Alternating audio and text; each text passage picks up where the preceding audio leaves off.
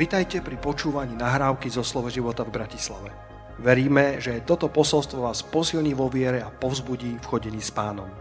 Ďalšie kázne nájdete na našej stránke slovoživota.sk Dovolím si spolu s vami otvoriť Božie slovo do druhej kráľov, do štvrtej kapitoly. Poďme sa spoločne tam pozrieť. Ja to mám vo svojich poznámkach a napriek tomu si to chcem otvoriť spolu s vami. Druhá kráľov, eh, štvrtá kapitola. Vidím, že horlivo posielate svoje modlitevné prosby. Eh, ďakujeme, že nám dôverujete v týchto modlitbách a že to využívate. Ale ak už môžete, postupne sa poďte venovať Božiemu slovu, a aby sme mali spoločný fokus, aby sme mali spoločné zameranie správnym smerom. Ešte raz, druhá kráľov, štvrtá kapitola. A ja chcem dnes eh, hovoriť eh, na niektoré pasáže eh, Svetého písma a chcem hovoriť o tom, že, že ak sa dostaneme do správnej klímy, tak, tak budeme prosperovať. Ak sa dostaneme do správnej klímy, tak ponesieme ovocie. V správnej klíme znova ponesieme ovocie. A sú dve veci, ktoré v živote nevieme ovplyvniť. Tá jedna je čas. Čas e, je niečo, čo sa jednoducho deje, či sa ti to páči alebo nie. Čas prebieha. My, ktorí sme kedysi boli mladí, sme mysleli, že budeme young forever, že budeme mladí navždy, ale, ale e, tento mladý pastor bude oslavovať 50 na čo sa veľmi teším a dúfam, že celý zbor bude môcť pozvať a, a že tá možnosť tu bude, Katka, nekývaj hlavou, budeš piec veľa tort. A, a ten život ubieha, ten život letí, ten, ten čas nevieš zastaviť, ten čas uh, nevieš skrotiť. Čas uh, je mimo tvojej kompetencie. Čas je komodita, ktorá, ktorá pre všetkých je rovnaká. 24 hodín denne.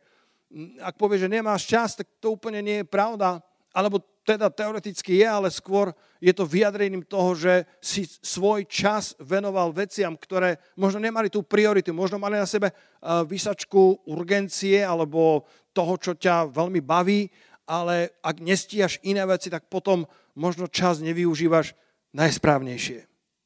A druhá vec, ktorá je trochu mimo nás, okrem času, ktorú nevieme ovplyvniť, je zmena.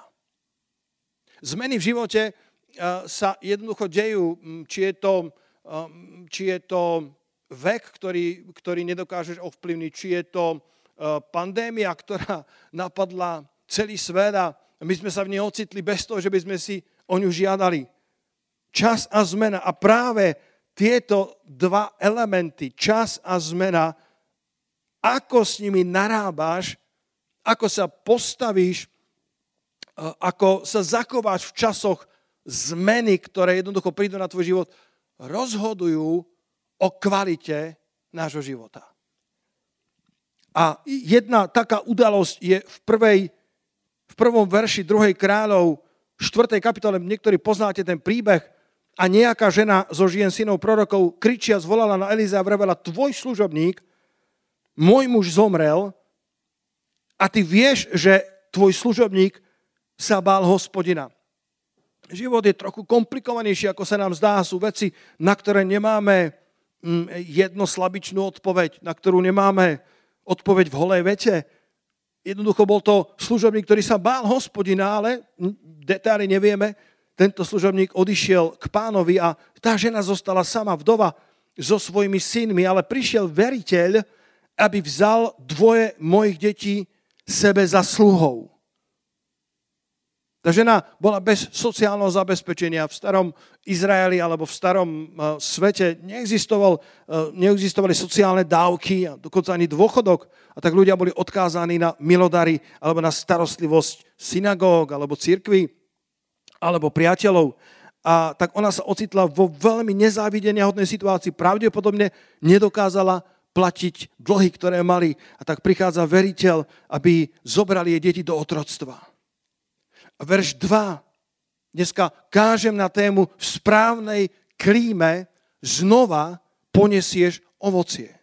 Tá žena išla od desiatin k piatim, jej, jej život e, degradoval, namiesto toho, aby gradoval, ale vo verši 2 k nej prichádza správny hlas. Vo verši 2 k nej prichádza správny človek so správnym posolstvom a Elizeus jej povedal, čo ti mám učiniť, povedz mi, čo máš v dome. Žena sa ocitla v ťažkej situácii, keďže je zomrel muž a jej dvaja synovia mali byť vzatí do otroctva, ale namiesto toho, aby jej Elizeus dal odpoveď, on jej odpovedá otázkou. Čo máš v dome? A e, to, čo mne z toho vychádza, je, že, e, že uprostred e, časov zmien, uprostred časov, kedy sa odohrajú veci, ktoré nevieme ovplyvniť, ktoré sú mimo našej kompetencie, mimo našej možnosti s nimi niečo spraviť, Boh sa pýta, kde je náš fokus, kde je naše zameranie. Tvoj zázrak nie je v tom, čo si stratil, tvoj zázrak je v tom, čo ti zostalo. Elizeus sa pýta, čo máš v dome. Tá žena veľa toho stratila, ale Elizeus sa nepýta, čo všetko si strátila. Elizeus sa pýta, čo ti ešte po tých stratách zostalo. V roku 2020 sme toho viacerí mnoho stratili. Bolesť a straty sú súčasťou života a nemá zmysel, aby sme strčili hlavu do piesku ako pštrós a predstierali, že sa to nestalo.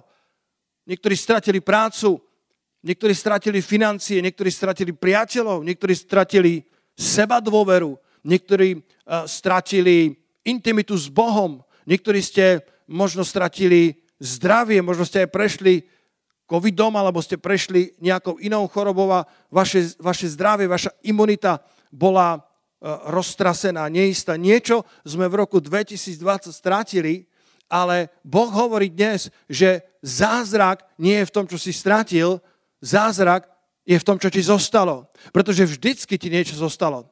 Vždycky ti zostáva palica Božia v tvojej ruke, ako ten Mojžiš, ktorý ju vystrel na to Červené more, nemal žiadnu e, muníciu v rukách, nemal žiadnu armádu, ktorú by dokázal poraziť to najhrozivejšie egyptské vojsko, vtedy to bola veľmoc veľmocí, ale mal palicu Božiu a Boh sa opýta, čo máš vo svojej ruke. A s tým, čo mu zostalo, dokázal rozdeliť Červené more a poraziť najsilnejšiu armádu všetkých čias, ktorá bola pochovaná v tom Červenom mori. Otázkou nie je, čo si stratil, lebo tvoj zázrak je ešte stále v tom, čo ti v živote zostalo. Tá nádobka oleja. Niečo stále v tvojom živote, je autentické, je reálne. Ešte stále Boh má pre teba víťazstva v roku 2021. Gedeon nezvíťazil s tými 20 tisícami, či koľko ich bolo, ale zvíťazil s tým, čo mu zostalo. S tými 300 mužmi, ktorí odmietli utekať z boiska.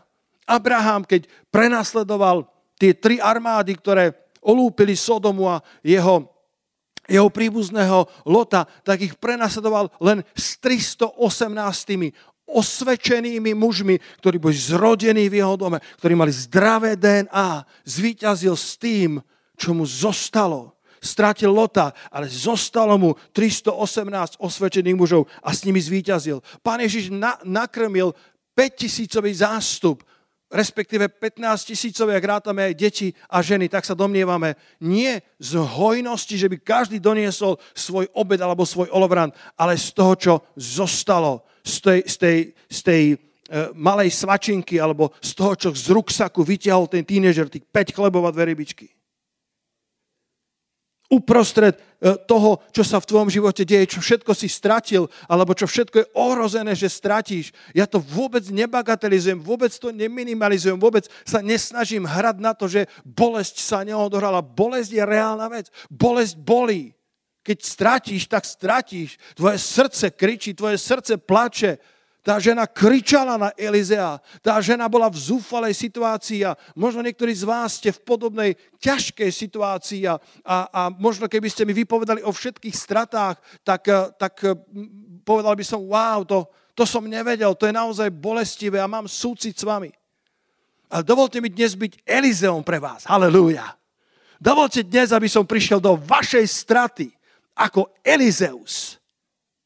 A nielen súcito s vašou stratou, to je súčasť Elizavho srdca. To je súčasť Božieho srdca, ktorý súciti s našimi slabosťami. Ale ide o krok ďalej a prináša riešenie, prináša zmenu fokusu a hovorí, dobre, nehľaď iba na tú bolesť, nemôžeš stále pozerať iba na to, čo si stratil, pretože potom sa z toho nevyhrabeš. Ale potrebuješ sa zamerať na nové možnosti. Čo máš dome? Čo ešte ti zostalo? Aké sú možnosti, aký je potenciál. Niektorí ľudia len pozerajú na to, čo všetko sa im v živote nedá urobiť. A sú iní, ktorí pozerajú na to, čo všetko sa v živote urobiť dá. Napriek stratám, pretože tvoj zázrak nie je v tom, čo si stratil, tvoj zázrak je v tom, čo ti zostalo. Ženo, čože máš v dome? Oh, tvoja dievka nemá ničo, ale nemá, nemáš pravdu drahá sestra, nemáš pravdu, drahý brat, niečo ti tam zostalo, palica Božia v tvojej ruke, nádobka oleja v tvojom, v tvojom dome, talenty Božie, ktoré máš. Henry Ford povedal, zbúrajte moje továrte, továrne, spálte moje podniky, ale vráťte mi späť mojich spolupracovníkov a ja to znova vystavím.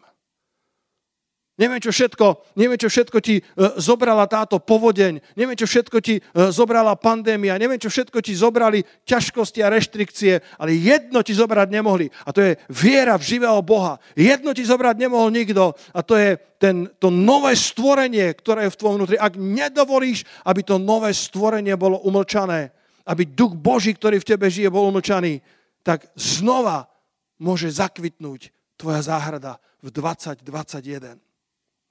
To nemám v pláne, ale, ale cítim, že to, že to poviem, to, to svedectvo o tom, o tom podnikateľovi, o tom, o tom milionárovi, ktorý zbankrotoval a, a dostal sa do, do veľkých problémov a jeho manželka ho priviedla do cirkvi, to bolo v Južnej Koreji, eh, kde kázal Yongi Cho. A uprostred eh, eh, kázania Božieho slova sa radikálne obrátila a vrátila sa mu späť jeho mysl, ktorá už bola tak zdeptaná tým finančným bankrotom. A, a, a radoval sa z nového života a potom e, pastor ich učil Božie slovo a ja vás učím Božie slovo. Choďte do Svetov písma a hľadajte Boží plán, hľadajte ten Boží potenciál, tú nádobku oleja, ktorú Boh stále zachoval vo vašom dome, vo vašom vnútri, vo vašej výbave, bez ohľadu na to, čo všetko vám povodeň ukradla. A ten ten brat začal čítať Božie slovo a dočítal sa, že sme soľou zeme. A tak prišiel za pastorom a povedal, pastor, verím, že Boh ma volá, aby som predával soľ. A pastor hovorí, oj, oj, brat môj, e, to, to si nepochopil ten verš. Choď späť domov a modli sa znova. Ten verš hovorí, že sme soľou zeme, aby sme svietili, aby sme bránili rozkladu. E, spoločnosti alebo morálnemu rozkladu. Tak sa vrátil po týždni modliť a postavil, pastor, ja som sa s modlil a Boh mi cez ten verš hovorí, mám predávať soľ. Tak povedal, OK, choď do toho. A začal predávať soľ a stal sa milionárom. Ale potom prišla obrovská povodeň a zaliala celý soul. Pastor sa ráno zobudil a mesto bolo pod vodou a vtedy si uvedomil, ten brat obchoduje so solou. A povodeň, alebo povodne dokáže odolať nábytok, alebo dokážu možno odolať iné elementy, alebo iné podnikanie, ale sol a voda sa majú veľmi radi. A tak hneď ráno utekal do, tej, do tých obrovských skladísk, ktoré tento brat vybudoval. A bolo presne tak, ako si myslel boli prázdne do posledného zrniečka. Voda zobrala všetku sol. A uprostred tej veľkej prázdnej haly tento brat tancoval a chválil pána. A keď uvidel pastora, povedal, pastor, pastor, neboj sa, nezbláznil som sa. A povedal, vieš, žijem to, čo si ma učil. Táto povodeň mi zobrala soľ. Zobrala mi živobytie. Ale nikto mi nemôže zobrať Ducha Svetého.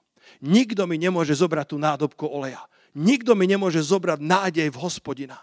Nikto mi nemôže zobrať vieru, ktorá ma dostala na toto miesto. A tá istá viera ma znova z tohto dostane von na miesto požehnania.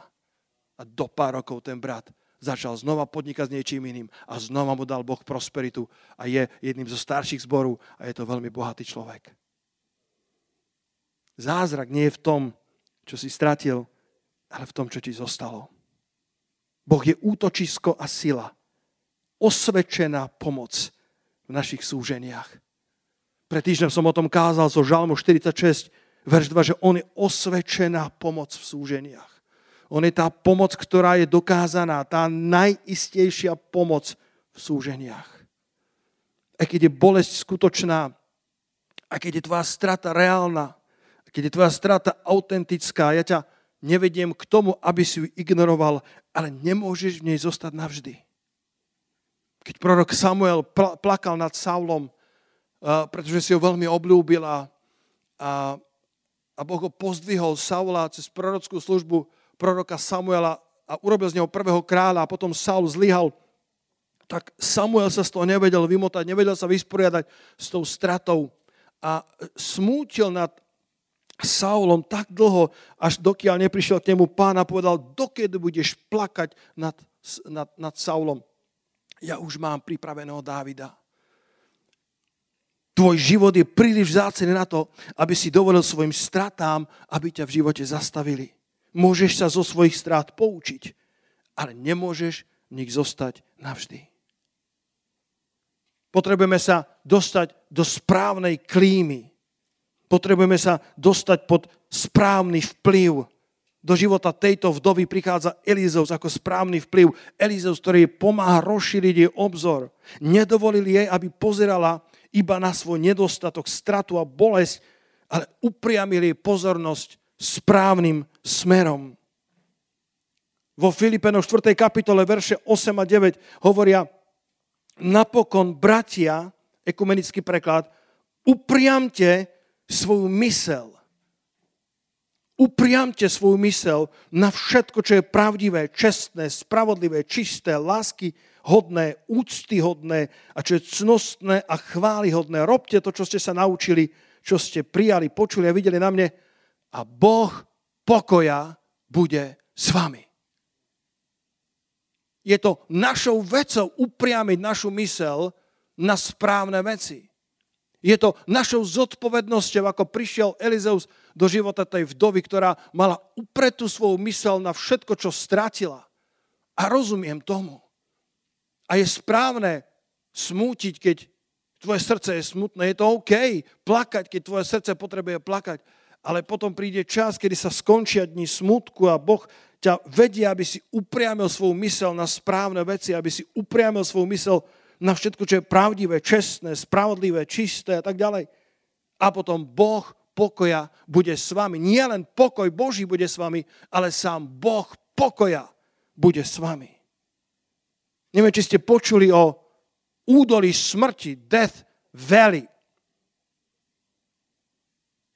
Či ste počuli o údolí smrti eh, v, v Kalifornii, že ak by si to mohol možno Lacko dať na obrazovku, tak eh, toto údolie smrti eh, je, je známe tým, že je 86 metrov pod morom.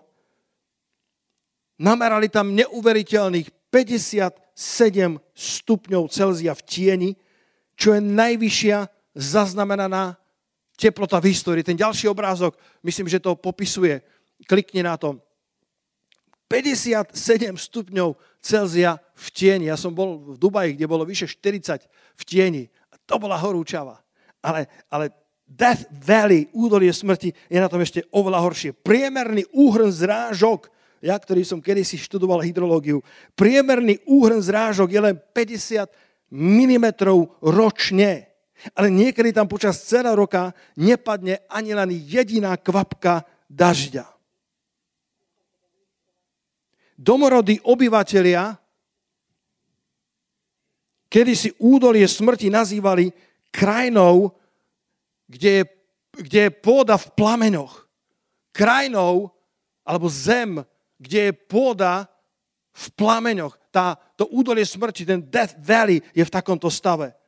A v roku 2005 sa však stalo niečo neuveriteľné. Táto nehostinná púšť zakvitla nádhernou vegetáciou, ktorá hýri všakovakými farbami. Pozia, toto nie je e, zo slovenského raja, toto nie je záber z Vysokých Tatier, ale toto je údolie smrti, Death Valley v roku 2005. Tá zem, ktorá je v plameňoch, tá zem, kde bývajú 50 stupňové teploty bežne, tá zem, ktorá je 86 metrov pod morom a celé desiatky rokov to bola nehostinná púšť. Ale v roku 2005 sa stalo niečo neuveriteľné. A keď sa pýtali na to vedcov, na tento prírodný fenomén, tak hovoria, že niečo také sa v údolí smrti odohráva maximálne raz za život. Viete, ako sa to mohlo stať? Tej suchej a vyprahnutej pôde boli semienka, ktoré tam odpočívali celé stáročia. Pri takých nepatrných zrážkach by ste ich dávno považovali za mŕtve, ale ich životoschopnosť prekvapila vedeckú i laickú verejnosť. Len čo zacítili vodu, vyrástli do úctyhodnej výšky a vytvorili na púšti prekrásnu vegetáciu hýriacu farbami a stovkami druhov kvetov. Nepripovím vám to Božie zasľúbenia? Žalm 107, verš 35. On obracia púšť na jazero vody a vyprahnutú zem na pramene vôd. Žal, e, Izaiáš 35, verš 1. Veseliť sa bude z toho púšť a vysknutá pustina, plesať bude step a zakvitne ako voňavá ruža jasná. Kto vie, aké semienka Boh zanechal v našich životoch. Kto vie, aké semienka Boh zanechal v našej cirkvi. Kto vie, aké semienka sú v národe slovenskom. Kto vie, aké semienka sú v živote vdov, v živote ľudí, ktorí stratili možno zamestnanie, možno firmu počas pandémie. Kto vie, čo všetko Boh zanechal v našich životoch. Kto vie, čo všetko zasial pred rokmi na biblických školách, na zhromaždenia, keď si, keď si bol na modlitbe s pánom, keď si bol na posto, kto vie, čo všetko Boh zanechal, ktorá nádobka oleja je v nás. A keď len trochu zacítime vodu Svetého Ducha, keď len trochu zacítime znova ten príval v tom roku 2005, zapršalo o niečo viacej v tom údolí smrti, v tom Death Valley. A tie semienka, ktoré sa zdali byť dávno mŕtve, tie povolania, ktoré sa zdali byť dávno ochromené, paralizované, tak zrazu vyrášili do prekrásnej vegetácie. Len potrebuješ dostať svoj život do správnej klímy, lebo v správnej klíme znova poniesieš ovocie. Do života, do života tej ženy, do, do, do života v tej, tej vdovy prichádza Elizeus ako správny vplyv, ako správna klíma. Boh má pre každého jedného z nás hojnosť. Boh má pre jedného každého z nás plodnosť aj v roku 2021. Kto na to povie amen? Tvoja, tvoja púž môže znova zakvitnúť, tak ako tá žena sa nakoniec dostala z tých dlhov. Tá žena sa dostala z otroctva a Boh jej dal takú hojnosť, že možno, že si otvorila najprosperujúcejšiu firmu na vyrábanie oleja vo svojom kraji lebo ten olej sa rozmnožil, pretože začala správne, jej fokus sa otočil správnym smerom. Upriamila mysel nielen na to, čo stratila, ale upriamila mysel na to, čo jej zostalo. Môžete, ktorí ste tu, e, povedať na to haleluja. Upriamila mysel na správnu vec. Boh má pre nás plodnosť, Boh má pre nás hojnosť ovocia, ale keď sa ocitneme na kryžovatkách života, musíme na nich dobre obstáť. Pozrime si do 1. Mojžišovej, do 13. kapitoly, môj obľúbený príbeh, jeden z mnohých. 1. Mojžišovej, 13. kapitoly, tu nájdeme Abraháma, ktorý je už bohatý muž, Abrahama, ktorý prosperuje, ale, ale v živote každého z nás môžu prísť výzvy, v živote každého z nás môžu prísť otrasy, ktoré nevieme zmeniť. Tu čítame od 13, v 13. kapitole od verša 6, že si vzal zo sebou aj Lota, čo pravdepodobne nemal. A čítame, nemohla ich uniesť zem tak, aby boli mohli bývať spolu, lebo mali mnoho majetku a nemohli bývať spolu.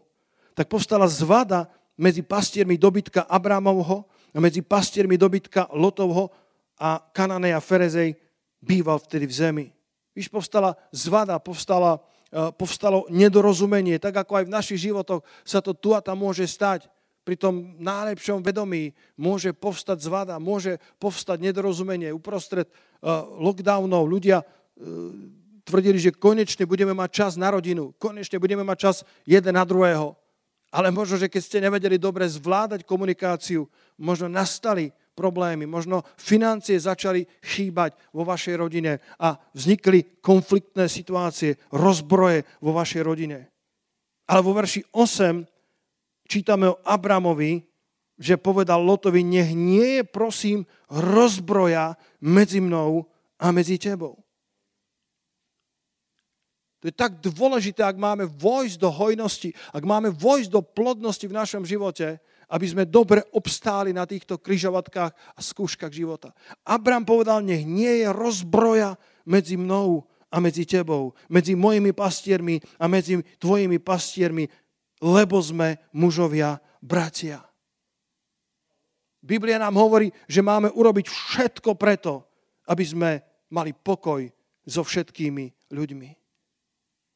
Kdeže to je napísané?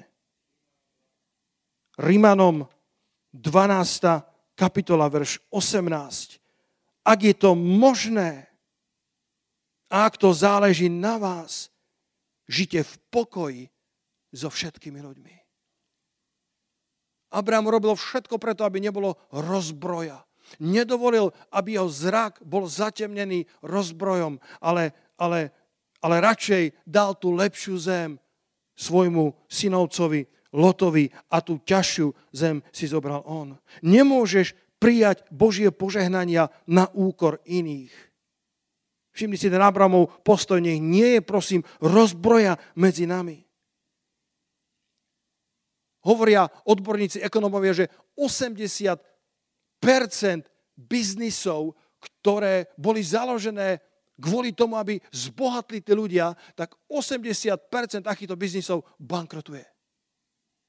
Len preto, aby ľudia zarobili na chrbáte niekoho iného. Len preto, aby oni prosperovali na úkor niekoho iného a použili rôzne schémy a rôzne ne, nezdravé praktiky, tak 80% takých podnikov krachuje. Určite nejakých 20 uh, e, úspeje. Uh, to je potom na inú kázeň alebo na inú tému, alebo stačí, keď si zapnete správy a o, tu a tam o takých podnikoch budete počuť. Ale možno, že ich trvanie nie je dlhé, možno, že tie Božie mlyny síce melú pomaly, ale melú isto.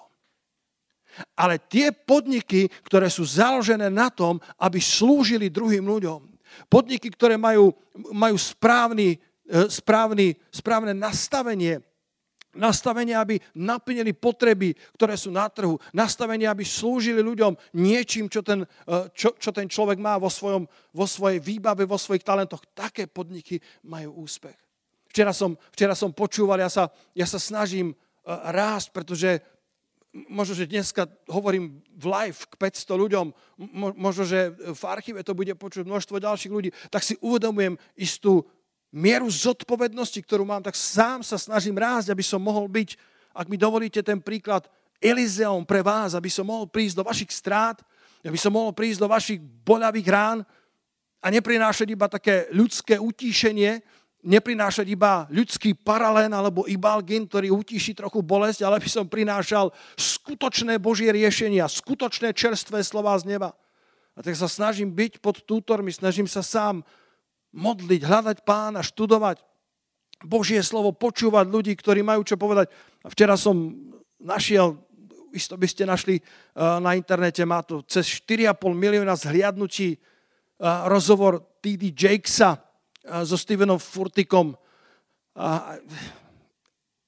I was blown away. Akože moja mysel nestihala, keď tento 60-ročný generál Boží, to bol v roku 2017, kedy sa odohral ten rozhovor, tak sa zdieľal o svojom živote, zdieľal sa o tom, ako sa dostal z chudobného, bezvýznamného černovského chlapca z dediny do do hľadáčika reflektorov alebo do celonárodnej a celosvetovej služby. A, a bolo by veľa čo z toho zdieľať, ale jedna vec, jedna z jeho najslavnejších kníh sa volá Woman Doubt Art Loosed. Žena si oslobodená, alebo žena uh, si uzdravená. A keď, uh, keď písal tú knihu ako 28-ročný mladý človek, mal možno 100 členy zbor a, a dostal na srdce, že chce napísať niečo uh, pre ženy, pretože videl, že ženy trpia, či už v domácom násilí, alebo dokonca sú ignorované ich potreby aj v cirkvách v tom čase, nerozpoznané. A on cítil, že nesie posolstvo z neba pre tieto ženy.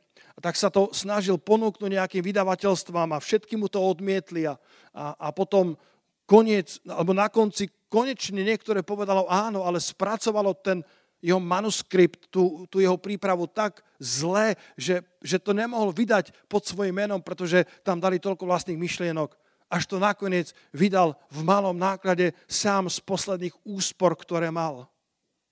Podľa manželke, ženo, máme nasporené na dom, ale, ale ešte ja mám takú, takéto bremeno za tie ženy. Čo ty myslíš? A žena povedala, určite poďme zainvestovať do ľudských životov.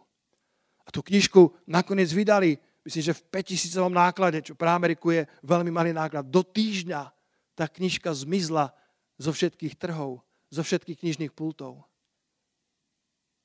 A vydali ďalšiu a ďalšiu. A viete, koľko sa predalo z tej knihy? 5 miliónov kusov. Jedno, je, jeden z obrovských bestsellerov, ktorý sa dostal do pozornosti sekulárneho knižného veľtrhu alebo do, do, do rebríčka najpredávanejších kníh uh, uh, v Amerike. A tí DJs hovorí, ja som bol v šoku. Ja som to nenapísal, aby som zbohatol, ja som to nenapísal, aby som sa stal slávnym. Ja som chcel byť iba efektívny, nie slávny. Ja som len chcel ľuďom pomôcť. Ja som len cítil, že mám bremeno. Ja som len cítil, že mám povolanie niečo povedať k ženám, ktoré trpia. Videl som, že Biblia má pre nich riešenie a tak som to dal. Dokonca to nepísal ani na počítači, ale písal to do notesu, pretože bol tak chudobný, bol tak eh, bezvýznamný, ale to, čo vo svojom srdci mal tú poslednú nádobku oleja, tvoj zázrak nie je v tom, čo si stratil. Zatvorili mu 5-6 vydavatelia dvere pred nosom a povedali, ty si nikto, tvoju knižku nikto čítať nebude, my to nevydáme. Ale tvoj zázrak je v tom, čo ti zostalo. Tá nádobka oleja, to sveté povolanie, to posolstvo, ktoré Boh písal na dvere jeho srdca. On to vydal a stal sa z toho takýto bestseller, ktorý pomohol miliónom ľudí. A vieš, jeho zámer bol správny. Jeho zámer bolo pomôcť tým ženám. A tak je to aj v našom živote. Možno si ako Lot a myslíš si, že máš naviac Možno povieš, Abram, Lot, tlačíme sa tu, ja mám naviac. Dobre, možno, že máš naviac. A nech to nikdy nie je na úkor druhých. Boh má pre každého zelené pastviny. Keď sme mali modlitebnú stráž za Izrael v rámci ICEJ, celosvetovo sa niekoľko dní modlilo za Izrael a Slovensko si zobralo jeden, jednu hodinu, aby sme strážili na múroch Jeruzalema a mali sme taký zoom, príhovorný čas, tak som sa tam zdieľal s Efeženom 2.14. Už len pár minút mi dajte. A tam je to samozrejme o Izraeli, ale tam je napísané, veď on je náš pokoj.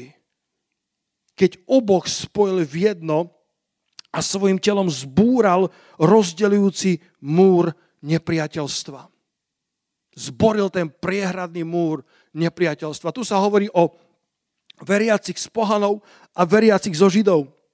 A hovorí sa, že, že, že sme jedno, že bol zborený ten priehradný múr, že, e, že nás spojil vo svojom tele v jedno, že jeden bez druhého nie sme kompletní.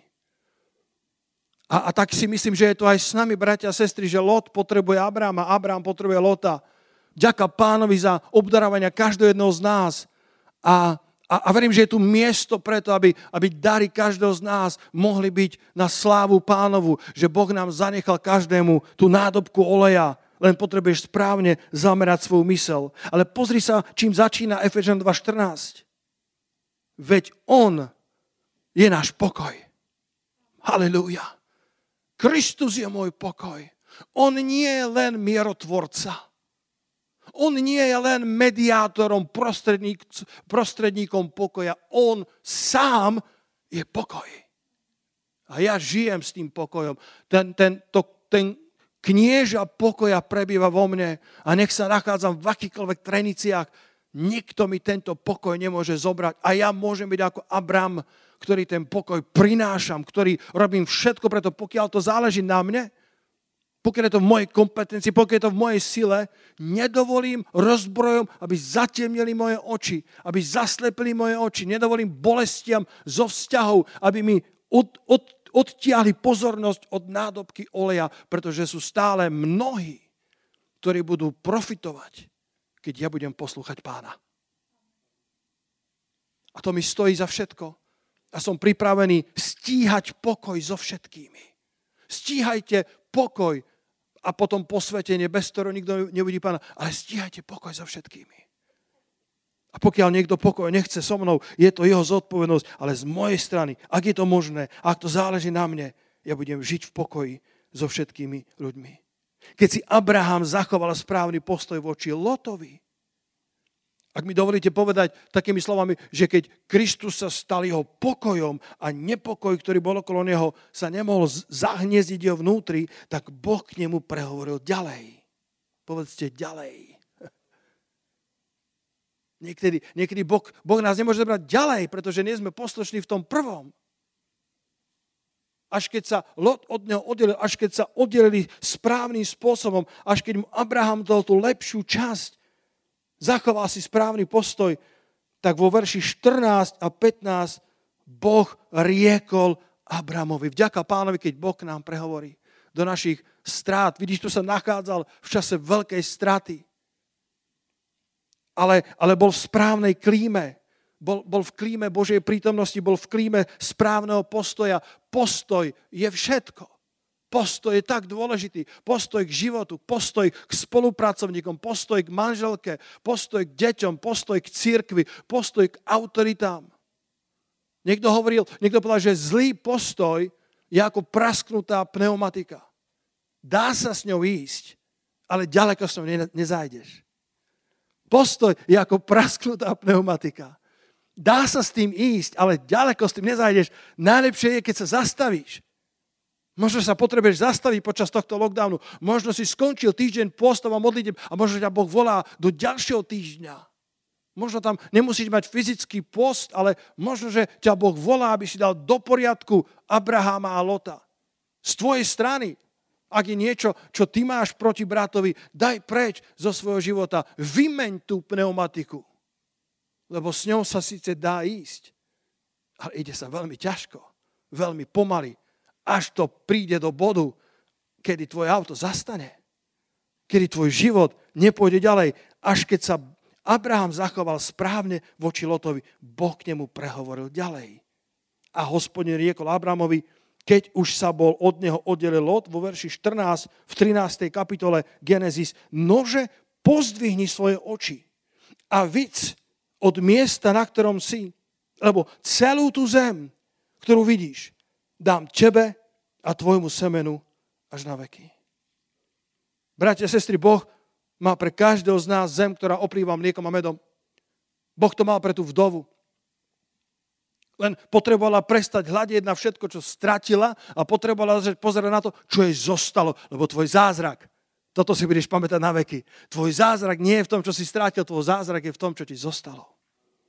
Nech ti Boží duch dnes pomôže pomazať oči kolíriom, aby si videl, čo pre teba pripravil. Zjavenie 3.18.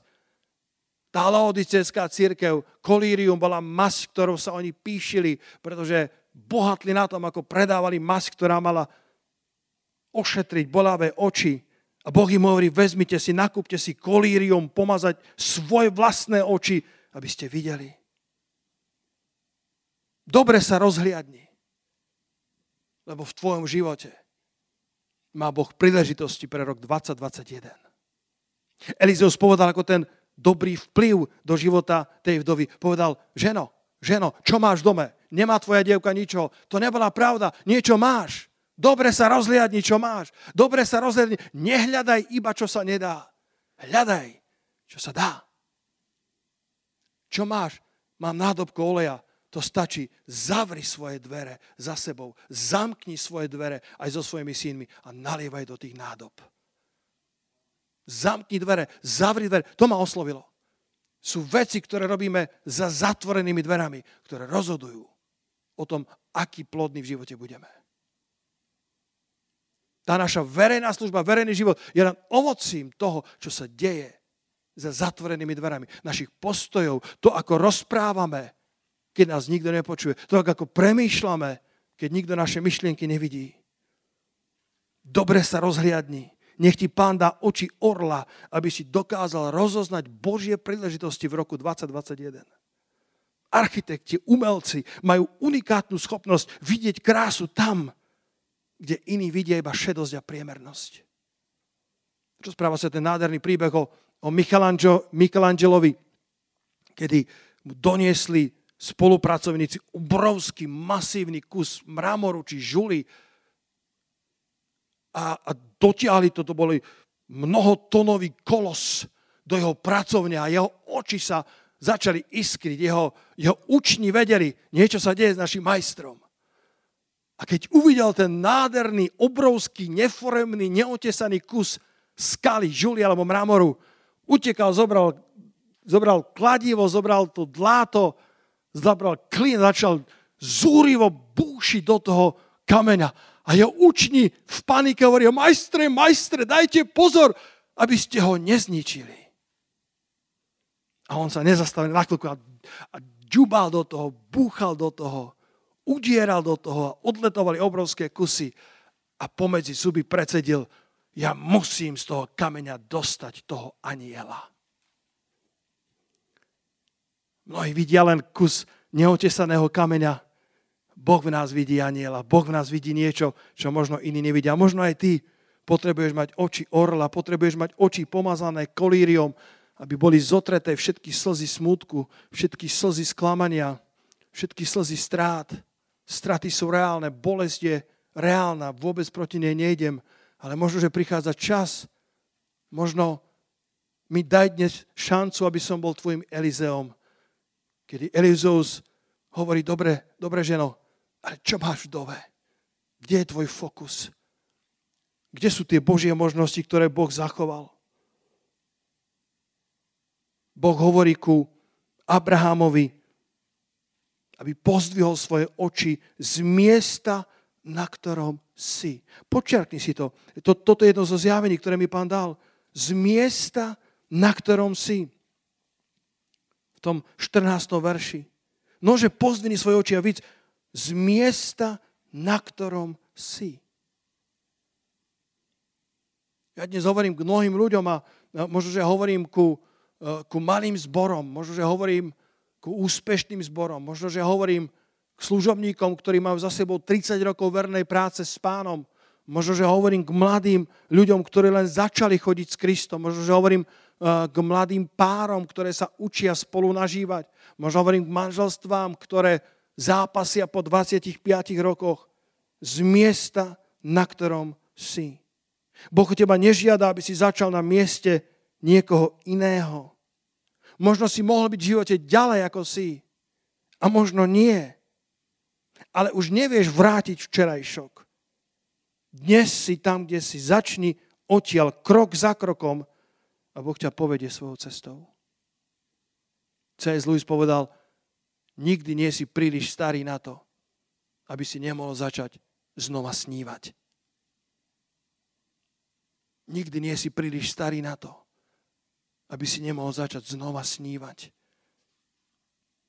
Pane môj, daj nám milosť, aby v tomto roku sme neminuli príležitosti, ktoré nám posielaš len kvôli stratám, ktoré nevieme vysvetliť, ktorým nerozumieme. Daj nám, pane, pomazané oči kolíriom, aby sme znova videli, čo si pre nás pripravil. Tak ako tá žena sa dostala zo svojich dlhov, dostala sa do prosperity, pretože sa ocitla v správnej klíme a znova začala prosperovať. Znova si navrátil hojnosť a radosť do jej života a do jej rodiny. Neviem, neviem ako vidíš samého seba, možno, že tie straty ti spôsobili, že tvoje oči sú, sú, sú zastreté, že, že tvoje sebavedomie kleslo, že tvoja sebahodnota je otrasená. Ale chcem ťa pozbudiť dnes, aby si sa, aby si sa dobre krmil Božím slovom, aby si dobre ukladal semienka pravdy vo svojom vnútri, aby si bol ako ten Ján Krstiteľ, ktorý, o ktorom je napísané, keď sa ho pýtali, že, že, že kým si a potom sa ho pýtali, čo o sebe hovoríš sú dve dôležité veci. Kým si a čo o sebe hovoríš. Nikdy nebudeš porazený preto, čo iní o tebe hovoria. Ale môžeš byť porazený preto, čo o sebe hovoríš sám. Môžeš byť porazený tým, ako premýšľaš o sebe sám. Na závere poviem, keď bol Kálev 85 ročný, v Jozovi v 14. kapitole vo verši 12 tak povedal, preto mi teraz daj tento vrch, o ktorom hovoril hospodin toho dňa, lebo veci ty počul toho dňa, že sú tam enákovia a veľké mestá opevnené. A zda bude hospodin so mnou a vyženie ich tak, ako hovoril hospodin. Daj mi tento vrch, daj mi, daj mi túto ťažkú horu, pane, ja ju chcem zdolať pre teba. A, a Kálev bol jedným z tých, ktorí prešli tou púšťou s Jozuom jediní dvaja, ktorí išli dobre. Mal, mal, mal 40 rokov, keď, eh, keď mali vojsť do zasúbené zeme a potom 45 rokov išli púšťou. Každá púšť má potenciál s nami niečo spraviť. Nemôžeš povedať, že prejdeš púšťou a nič sa s tebou nedeje.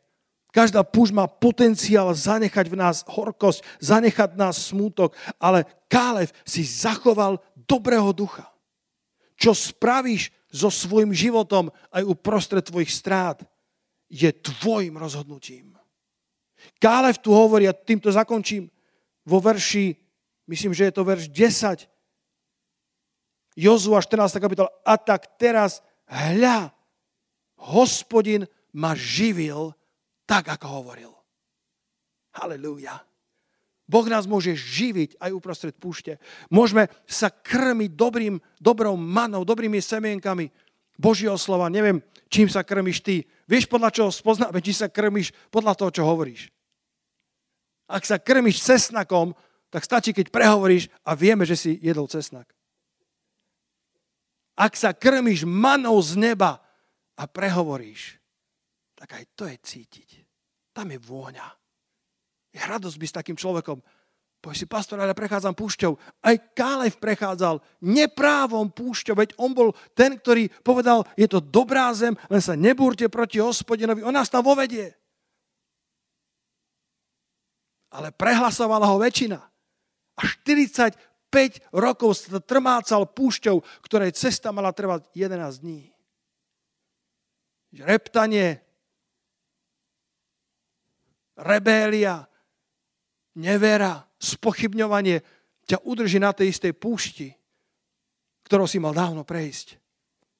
Prasknutá pneumatika ti nedovolí ísť ďalej. Ale Kálev 45 rokov blúdil spolu s tými rebelujúcimi ľuďmi, s tou generáciou, ale hovorí, hospodin ma živil, tak ako hovoril. A ešte aj dnes som taký silný, Verš 11. Ako som bol v deň, v ktorý ma poslal Mojžiš, aká bola moja sila vtedy, taká je moja sila i teraz. Možno si prešiel nejakou poštem, nejakou stratou, ale tvoja sila nemusí byť umenšená. Tvoja vitalita, tvoj vzťah s pánom paradoxne môže byť ešte viac posilnený. 85-ročný dôchodca a hovorí, mám ešte rovnakú silu, ako keď som bol 40 Nože mi daj ten vrch, nedaj mi tie ľahké vrchy, daj mi tam, kde sú tí synovia Enákovi. Boh bude so mnou, ja ich vyženiem a zaberiem to pre hospodina. Toto mám žehnám, bratia a sestry, aby ste sa dostali do dobrej klímy, lebo v správnej klíme znova poniesieš ovocie. Aby si dovolil, aby tvoja mysel bola správne nastavená, aby si upriamil svoju mysel na Božie veci. Aby si nepozeral iba na bolesť a straty, ale aby si pozeral na to, čo Boh pre teba pripravil. Aby si nezabúdal na tú nádobku oleja. Aby si bol blízko dažďa Svetého Ducha, ktorý dokáže zvlažiť aj údolie smrti, ktoré potom donesie ovocie. Boh dokáže, aby vypríštila voda aj na púšti. Dovol Elizeom, aby sa do tvojho života dostali. Daj do poriadku svoje vzťahy s Lotom a, a potom buď pripravený slúžiť druhým ľuďom. Potom buď pripravený ako Abraham, buď pripravený ako T.D. Jakes, buď, buď pripravený ako, ako človek, ktorý je požehnaný od hospodina, aby si naplňal potreby iných, aby si naplňal tým olejom pomazania prázdne nádoby. Také biznisy, také služby, také životy Boh prehojne požehná. A požehnanie nevyprší, ne, nevymrhá sa ten olej. Tvoja sila sa nezmenší, tvoja láska k Božiemu ľudu, tvoja vitalita pre Božie kráľovstvo neklesne, ale budeš ako Kálev lebo si bol živený hospodinom aj uprostred púšte. Nekrmil si sa cesnakom, nekrmil si sa pórom, cibulou, ale krmil si sa mannou z neba a tvoja aróma je osviežujúca. Ďaká pánovi za ľudí, ktorí sa uprostred púšte dokážu živiť mannou z neba. Keď prehovoria, je to ako med. Richard Wumbrand, 14 rokov vo vezení, keď vyšiel z toho väzenia, ľudia hovoria, ty si ako aniel Boží, žiadna horkosť. T.D. Jakes hovoril, keď rozprávaš s úspešnými ľuďmi, podľa, že rozprával s prezidentmi, rozprával s kráľmi, rozprával s ľuďmi, ktorí majú toľko bohatstva, že by si sa divil. Podľa ani jeden z nich nezačal rozhovory o tom, kto mu kedy ako ukrivdil. A to ti garantujem, že cesta na vrchol je vždycky trnistá. Cesta do dokonca božích požehnaní, a to hovorím aj o sekulárnej sfére, že sa možno dostali na vrchol, ale aj cesta do božích požehnaní môže byť spojená s cestou púšte. Ale máme vždycky plné právo rozhodnúť sa, čím sa živíme uprostred našich strát. A Boh má pre nás znova zarodenie, hojnosť a plodnosť, ak zostaneme v správnej klíme. Halelúja. Živený od hospodina. A všetci na to povedali amen. Poďme sa postaviť, ktorí sme tu.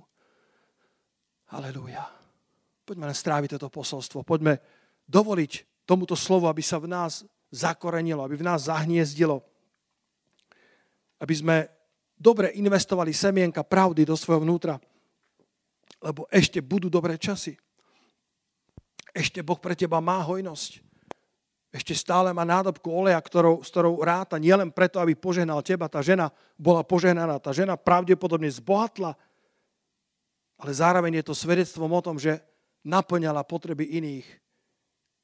Je to svedectvo o tom, že pomáhala tým, ktorí nemajú dostatok oleja. Verím, že táto alegória je, je nádhernou konotáciou toho príbehu aj my poďme byť stále ľuďmi, ktorí sú pripravení naplňať potreby druhých ľudí. A potom olej sa nikdy nezastane. Olej nikdy sa nevymrhá. Olej nikdy neprestane tiecť. Halelúja.